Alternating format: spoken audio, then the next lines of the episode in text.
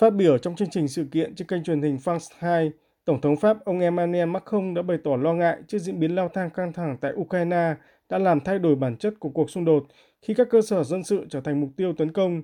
Theo người đứng đầu nước Pháp, cuộc xung đột tại Ukraine là một cuộc chiến hỗn hợp, không đơn thuần chỉ diễn ra trên chiến trường mà còn là một cuộc chiến về truyền thông giữa các bên.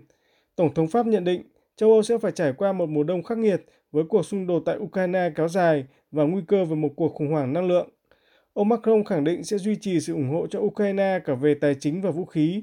Ngoài các tổ hợp pháo tự hành Caesar, trong thời gian tới, Pháp sẽ chuyển giao thêm cho Ukraine các loại vũ khí mới, trong đó đáng chú ý sẽ bao gồm tên lửa, hệ thống phòng không và radar. Trước câu hỏi về nguy cơ hạt nhân, Tổng thống Pháp Emmanuel Macron nhấn mạnh Pháp theo đuổi học thuyết hạt nhân mang tính gian đe, sẽ không tham gia vào cuộc xung đột hiện nay và sẽ cố gắng ngăn chặn chiến tranh thế giới thứ ba nổ ra.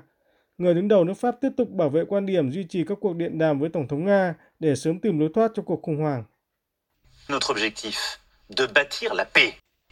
Mục tiêu của chúng ta là kiến tạo hòa bình. và tôi chỉ muốn nói hai điều là bất cứ khi nào cần thiết, tôi sẽ nói chuyện với Tổng thống Vladimir Putin và sẽ đến một thời điểm nào đó mà tôi hy vọng sớm nhất có thể, tất cả các bên liên quan sẽ phải ngồi vào bàn đàm phán. Theo quyết định của Tổng thống Pháp Emmanuel Macron, kể từ tháng 11 tới, quân đội Pháp sẽ tăng gấp đôi quân số và bổ sung thêm các loại vũ khí chủ lực như tiêm kích Rafale, xe bọc thép VBCI và xe tăng Leclerc để triển khai tại các thành viên NATO ở phía đông như Romania, Estonia và Litva.